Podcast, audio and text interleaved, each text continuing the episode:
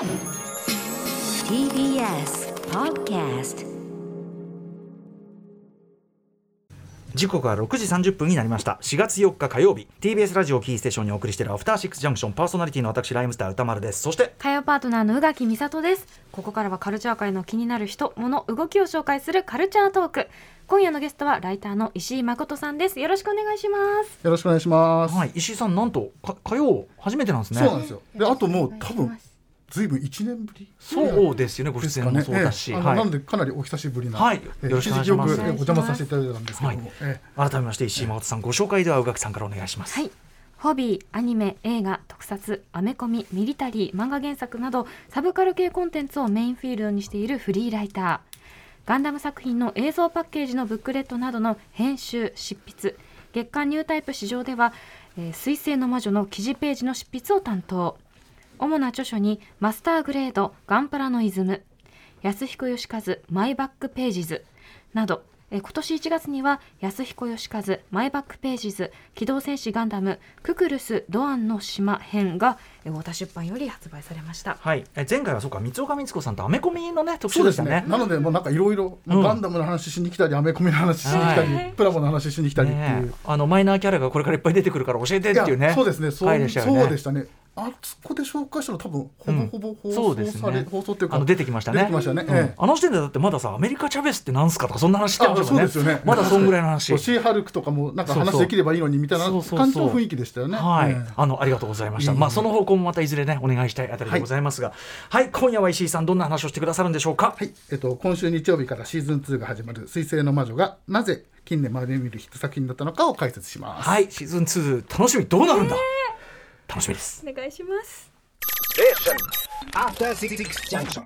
生放送でお送りしていますアフターシックスジャンクション今夜のゲストはライターの石井誠さんですよろしくお願いしますよろしくお願いします。はい、えーということでここからは今週金曜日からいよいよシーズン2が始まる機動戦士あごめんなさい日曜日失礼しました日曜日からいよいよシーズン2が始まる機動戦士ガンダム水星の魔女がなぜ近年まれ見るヒット作となったのか石井さんにお話を伺っていきます、まずは機動戦士ガンダム水星の魔女どんな作品なのか概要を宇垣さんからご紹介お願いしますはい。あまたの企業が宇宙へ進出し、巨大な経済圏を構築する時代。モビルスーツ産業最大手、ベネリットグループが運営するアスティカシア高等専門学園に、彗星から一人の少女、スレッタ・マーキュリーが編入してきた。彼女はミオリネ・レンブランの花婿として株式会社ガンダムの一員として学園生活を送ってきたがプラントクエタでの事件が起こる。二人に襲い来る新たな困難と迫られる決断。少女たちはそれぞれの思いを胸にガンダムがもたらす強大な呪いへと立ち向かっていく。水星の魔女シーズン2は4月9日日曜日午後5時から MBSTBS 系全国28局ネットにて放送開始です。はい。ということで、まあ、各種配信サービスとかでもね見られるようになったりするとは思いますが改めましてシーズン1まあ宇垣さんもね先ほどちょろっと話しましたが、はい。えーめちゃくちゃ楽どしみ。えらい終わり方をして？そうね。まそれがまずざわついてあのもちろんそそれまでみんな本盛り上がって見てたんだけど、はい最終話の衝撃で結構みんなその話一色になっちゃった本当になんかコードギアス見ててよかったって思いました。あなるほど血染めのユフィみたいなあ。それですよね。やっぱりそのトラウマは絶対蘇るっていうか、僕も大って内さんにあのインタビューした時に。まあまあ絶対言えないと思うんですけどやっぱそういうのありそうですよねって言ったらうんみたいな感じだったんですよ。いやまあそりゃやっぱり来るなっていうか多分その心構えができてた人とできてない人で、結構衝撃度も確かに違ったんじゃないかなあって気がしますよね。大河内さん脚本でねやられてますから。はい。ということででもまあ単純に本当にあのすなんていうの平場っていうかそこまでもめちゃくちゃ面白かったし、出だしからめちゃくちゃ引き込まれましたよ。あこんな始まり方するんだみたいなのもすごくぜエピソードゼロ、はいはい。でそこから本編っていうかなそのシーズンあのエピソード1に入ってからも、あこういう形式かって思ってるんだけどそれがまあ最後の最後でもう全部ひっくり返されるっていうかね感じも含めでも終わってみるとあなるほどセッティング。ここまではある意味セッティングっていうか、はいはいはい。なんかそういう納得の仕方もあって。はい、なのですごいあのめちゃくちゃ面白いシリーズ。だからこそ人気出たのはもちろんあると思いますが、えー改めてですね、えー近年のガンダムリブートまあリブートですねはいはい。ガンダムの中の作中の扱いもねだいぶちょっと変わった扱いになってますから、はい。水星の魔女、えーどういう違いというかえーあるんでしょうかシリーズとして。まあ、まずそもそもガンダムとはみたいなところから、まあ、簡単にだけお話しさせていただくと、まあ、1979年に放送された「機動戦士ガンダム」あの富野義行監督が原作を務めたあの作品が元になってあの、まあ、宇宙戦争宇宙時代に進出したあの人類が宇宙戦争を行っていく中で、少年少女たちがあの、まあ、なんていうんですかね、えっと、戦争にま巻き込まれていきます、というのが基本的な流れとして世界観をしっかり作って、それがどれぐらい広がっていくかみたいなのを描いたのが、まあ、ガンダム作品の魅力だったりすると思うんですよね。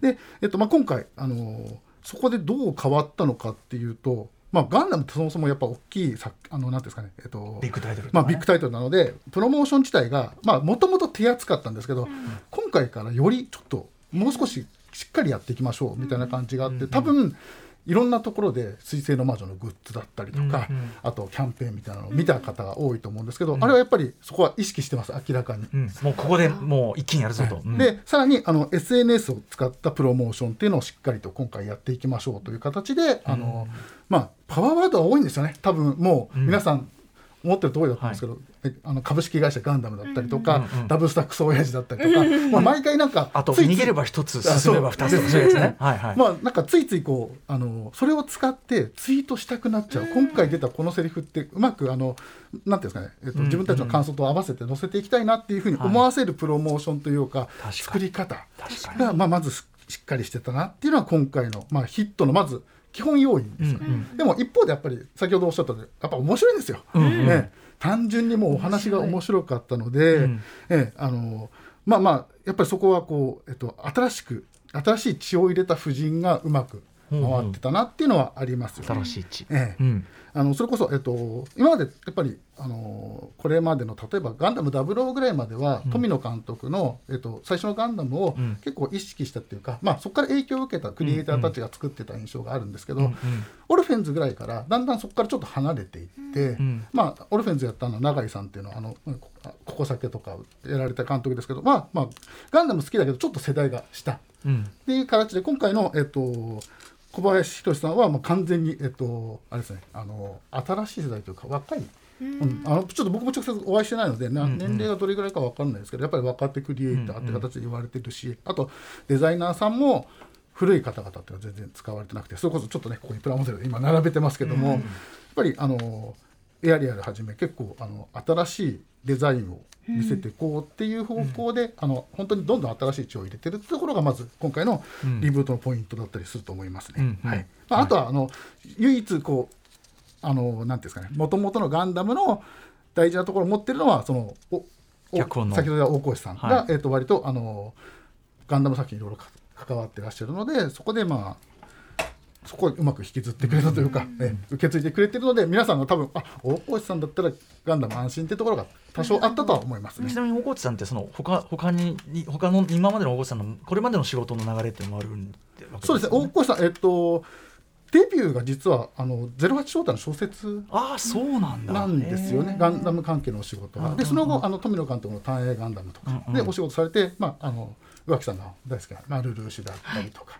あとあの革命機バルブリーブだったりとかってサンライズ作品で結構活躍しつつ他のまあえっ、とアニメーション制作会社でもお仕事されてるって形で、うんうんうんはい、割とこうなんていうんですかね、まあやっぱりちょっと衝撃を与えるというか、よ容赦がない。容赦がない。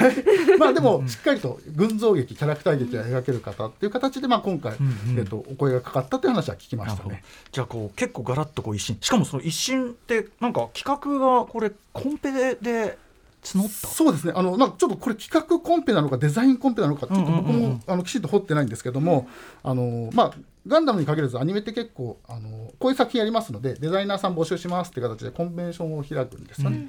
でそれに合わせて多分あのいろんな方々に声をかけてるんですよ。あのまあ今だとピクシブとかで書かれてる方々とかっていうのを声かけるようになってきてるんですけどで、まあ、こんそこで今回あの声かかったのはもぐもさん、えっと、モリオン航空っていう多分エンドテロップ見た時になんでモリオン航空ってなんやねんみたいに思った人がいると思うんですけどもともと同人誌とかであの自分たちの世界観作ったりとかしてあの、まあ、お話世界を広げるような、さあの作家作業をされていた方々に声がかかって。でえっとまあもぐもさんがもともと可愛い絵を描かれる方なのでキャラクターデザインが発注されたらしいんですけども、うんうん。あの世界観を含めてあの背景ですね。あの、うん。背景世界とかも含めたイラストを描いて出してさらにこういう企画どうですかって言って「水星の魔女」っていうタイトルをうん。その段階で書いてで企画あの企画えっと企画書みたいな形でお渡ししたらしいんですよ。でまあ、実際作品自体はもうもうあのいろいろ練っていくうちにもともとのその最初の「水星の魔女」のものは残ってないらしいんですけども、あでも「水星の魔女」って名前はずっと最初から。ー。へー残り続けてるっていうところで、まあ、そういうこうちょっと今までのアニメ業界とまた違うクリエイターをどんどん入れてるなっていう。若い世代どころかもう完全にだからある意味本当にインディーからフックアップみたいいなやそうですね。ことをしてるってことですよね。ええ。なのであの、まあ、お話聞いたらやっぱり、えっと、ガンダムはシードシードをちょっと見たぐらいであと全然見てないですみたいな感じの反応だったので、あ本当に新しいというか完全にあのシフトが一個変わったなっていう感じはしますよね。新しい血をいっぱい入れつつその大河内さんがそのまあそのイズムの一応背骨はボンと通すみたいなそういう感じです、ね、そういうイメージですかね。で「水星の魔女」まあ、今となっては大評判ですし、はい。あれは藤津さんもねあのさ始まるタイミングでご紹介とかしてたと思うけど、ご紹介いただきました。最初はこうなんていうんですか下馬評と言いましょうか、はい。やる前はどういう感じだったんでしょう？そうですね。やっぱりあの、まあ、ガンダム三大話みたいなのがあって、えっと、戦争を描く。あと少年少女の群像劇を描く、あとはまあリアルなロボットと戦うみたいなところがあるんですけどもそこでやっぱりあの、まあ、まず戦争を描かないのかよっていう学園ものってところで、ガンダムじゃないやんそんなのっていうところがまず一つあー。批判のまあまあそこはねさっきちょっと僕言っちゃいましたけど、ええ。結局そこはひっくり返りますいやが。そうなんですよね。うんうんうんでも最初は確かにそうですよね。ある意味。まあ、そうあとはもう一個そのやっぱり男の子がガンダムに乗るっていうのがすごいビジュアルインパクトがずっと残っていたんでしょうね。そうなんだ。俺ぼななんか僕逆に今回初の女性主人公って聞いて、あそうなんだってまだやってなかったんだぐらいに思っちそうゃいました。なんですよね、まああのガンダムフォロワー的なロボットアニメで女の子が主人公でロボットの、まあ、それこそパトレイバーとかそうですよね。はいはい、だって乗り物なんだから別にそんなのそうなんですよ。ジェームズ・ボンドの話してんじゃないんだぜってさ、ええ。ジェームズ・ボンドだって別に今時はね、考えどこなのに、はい。はいはいであのまあねガンダムに乗った女性パイロットは結構出てくるんですけども、やっぱり主人公っていうのは初めてだったってところででただやっぱりちょっと世の中の時流というかねあの、まあ、またえガンダムさえも女性主人公になるのっていう批判がやっぱりどうしても出てしまうっていうところがあっう。んうてん。まあそこら辺でこうちょっとネガティブな、うんうん。まあ、主にやっぱり割とこう固定ファンの方々から。ええ。まあね新しく始まるものはねちょっとこう厳しく見がちみたいなのありますけどね。そうですね、まあ、ライダーとかも必ずデザイン発表されると文句が出るみたいなのありますけどね。ええ。僕だってあのキングオージャー5周目してようやく、うん、これは悪くないってなってきましたよ、うん。そういうね。はいはいはい。うんうん、で、まあ、最初はそうだったと、それが、えっと、やっぱ一気に実際見てみると面白いからそうですね。1話っていうかあのエピソード0が、あの配信されてから、うんうん。やっぱガラッと変わったっていうか。だってさ、最初結構ハードだしね、ゼロがハードすぎて。ぼうん僕もあのイベント会場でちょっと知り合いの編集者から「あのうん。ちょっと見た?」って言われて「見見ました見ました」いやガンダムだよねみたいな話。にやっぱり、ね、ガンダムやんっていう。いや、ガンダムだよ。ある意味、ファーストガンダム的な始まりとも言えると思うんですよね。そうですよね。ってすごく。うん。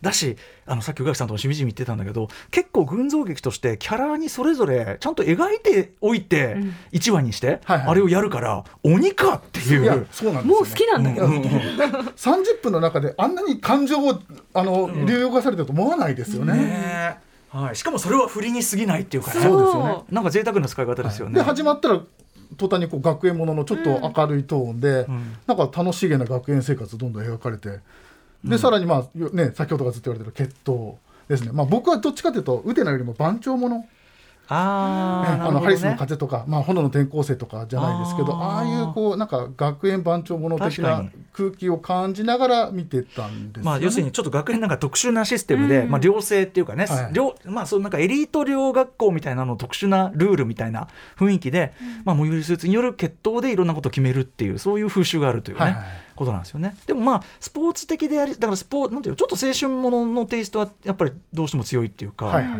感じでありました、まあ、それとしても別に死なないですからね、うんうん。その時点では。結構なことになってんだけど一応死なない、うんだしまあそのこいつぶっ倒してやれよみたいな気持ちがあるからまあ楽しく見れちゃうっていうか、うん。とこもありましたよね。うんうん。まあ、そこにうまくそのいわゆるロボリアルロボットものとしてのこうあの構造っていうのがきちんと入っていてでそれこそあの、まあ、なん機体の開発競争みたいなのってガンダム作品であんまり描かれてなかったんあの中ではねそうなんです。よオリジンとかだとそういうの出てきたりするけど。結構あの番外編的なものだったりとかではよく描かれるんですけども、はいうんうん。本編では意外と書かれてなかったんで、はいはい。そこもきちんと抑えつつ学園もので、まあ、精神軍像を描く、でまあさらに先ほどおっしゃった通り家族ものとしての描き方みたいなところもしっかりやっているのみで、んなの親が悪い。ちょっと親との関係がねみんなの親がひどい。それこそ支配とコントロールみたいなものを感じさせる。基本的に全員支配なんですけど、うん。もうあのスレッタに至ってはもう洗脳みたいな。主人公のね。はい女の子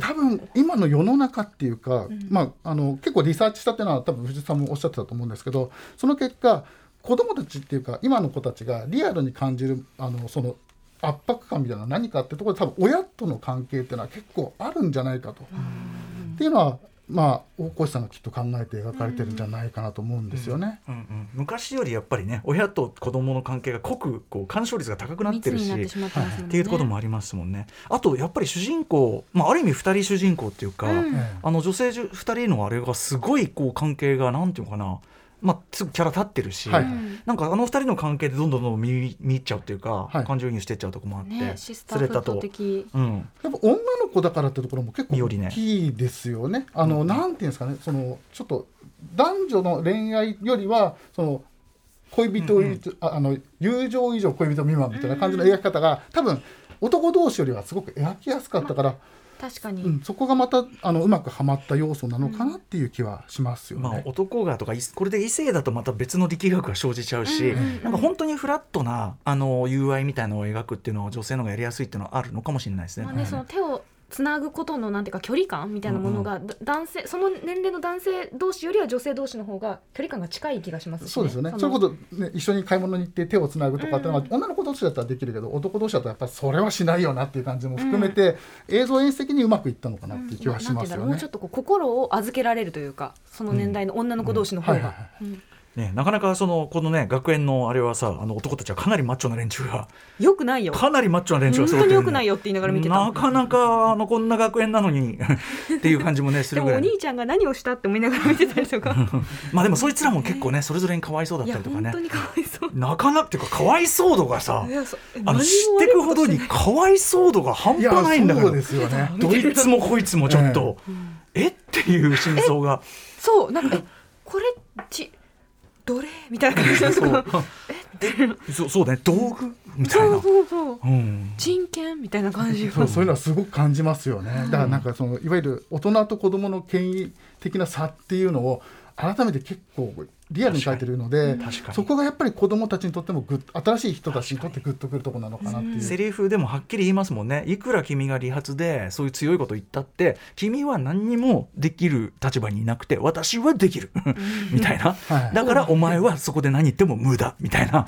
それが世の中の仕組み。分かった？みたいな、はね。何度も言いますもんねそれね。言いますね、うん。なのでそこはやっぱりこう世の中的なあのストレスっていうところでうん。うまくこう本当にあの作品に織り込めたのがある意味ヒットっていうか感情にしやすかったのかなって気がしますよね。なるほど。これやっぱりそのだからでもみずっと見てた人はね、はい。まあ、ある意味学園ものとして、うん。まあこう人間関係みたいな、まあ、ちょっとこう不穏なものはずっとありつつ、まあ、このままで終われん終わんねえだろうなって感じを含めつつ楽しんでたのがとはいえその最後の12話はい。で、なんていうかオールひっくり返しっていうか。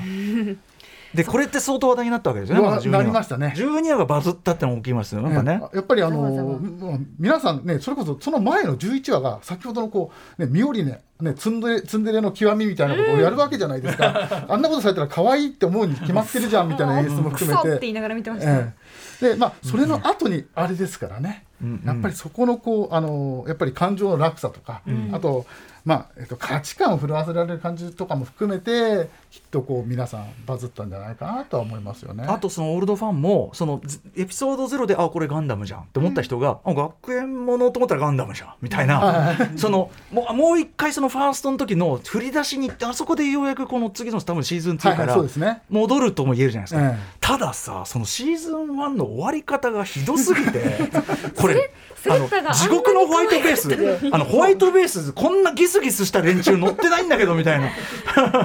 感じじゃないですか。それは確かにありますよね。うん。なのでこう多分どう始まるのっていうのがシーズン2のこの僕も今そうなんですけど今週楽しみでしょうがないのがこれなんだここまでシーズン2始まるのをワクワクしたのも久々だなって思ってて、うんうん確かに。ワクワクヒヤヒヤですよね。ですよね。これ。シーズン2でシーズン12で終わる予定なんですか？えっと、一応あの分割2クールってことなので、えっと、2クール目26話24話になるのかな、で終わる予あと定では12話で終わりますこのいやわ話かんないですね全然。だって今スタートラインに立ったみたいな感じじゃないですか。そうなんですよ。ねえいだかやそれこそ戦争は書かれるのかとか、ね、あのアーシアンとスペーシアンの関係はどうなるのかみたいなところも。ニカがさあみたいなとか。なんかそういうところも含めて、ね、あそう彼女もね。そう。彼女も。なんかありそうじゃないいですか。やだしほらあの今お前何や？そうそうでもバレちゃったから。彼女の素性みたいなところで あそこのねあのいいよねあいつの。今お前何やった？あの感じが。いいですよね。うん。いやもう。あすいませんなんかねあのシーズン1シーズン1ねたったあの12話なんで、あの今からで30分どころかも24そう分ぐらいだし今からでも追いつけますんで全然、はい。えっ、と我々のこのキャッキャウフフを聞いてればシーズン2にねぜひ間に合わせてみたいと思ったんじゃないでしょうか。はい、UNEXT とかでね、うん。見ることができますね。はい、ということで、えー、と今週の日曜日にシーズン2始まりますので「水星の、えー魔女」ここからちょっとぜひ皆さん参加していただければと思います、皆さんぶっ飛びましたという。さあということで、えー最後に C さんからぜひお知らせことなどお願いします。はい、えっ、と安井小シャツマイバックページズ機動戦士ガンダムクルスドアンの島編がえっ、と1月に発売されました。で、えっ、と実はその前のえっ、と前に番組で紹介していただいた、えっ、とマイバックページズの方が、あのトークイベントとかできなかったんですよ、コロナ禍で。でそうですね。でそれに合わせまあちょっと今回新しあの新たに本も出せたので、えっ、と安井子さんと一緒にあのトークイベントをやります。はい。えっ、と4月14日にえっ、と渋谷のロフトナインの方で、えっとやらせていただきます。あのまあ詳しくはえっと太田出版のホームページ上でえっと、はい。確認できると思います。えただちょっとげあの当日券はとちょっと、ねうん。あの売り切れてしまったので、そうだよね。えただ配信がありますので、あはい。できればあの、まあもし興味のある方は配信を見ていただければと。安彦先生お元気ですか？元気です。えっと、ね。実は数日えっと2、3日前に福島で終わるし。あ本当に、はい、よろしくお伝えください。またお話を伺いたいそうですね。はい、よろしくお願いします。えでもう一つあとニュータイプアニメーションガイド「ザ・リポート・オブ・機動戦士ガンダム水星の魔女シーズン1」というブック本ですね、うんうん。えっと、こちらちょっとあの先日発売になりましてえ、えっと、そちらの方もあのぜひ作品振り返りの、まあ、いろいろ細かい設定等も載ってますし、僕がやったインタビューも載ってますのでちょっと読んでいただけると嬉しいなと思います。はい、今日の話でまた興味持った方ぜひ読んでみてください、えーということで今夜のゲストはライターの石井誠さんでした。またいろんな形でお世話になると思います。よろしくお願いします。ありがとうございました。ありがとうございましたそして明日のこの時間は書店の音楽書コーナーを盛り上げるために今年スタートした音楽本大賞。確かに音楽本っていろんないい本ね、まあ、結構な頻度で出てますけども。でもいろんな多岐にわたる本がありますんでね、えー音楽ライターの小室孝之さんそしてアルテ,、えーアルテスパブリッシング代表の鈴木茂さんに、えー今年始まったそのを音楽本大賞についてお話を伺います。After Six Junction.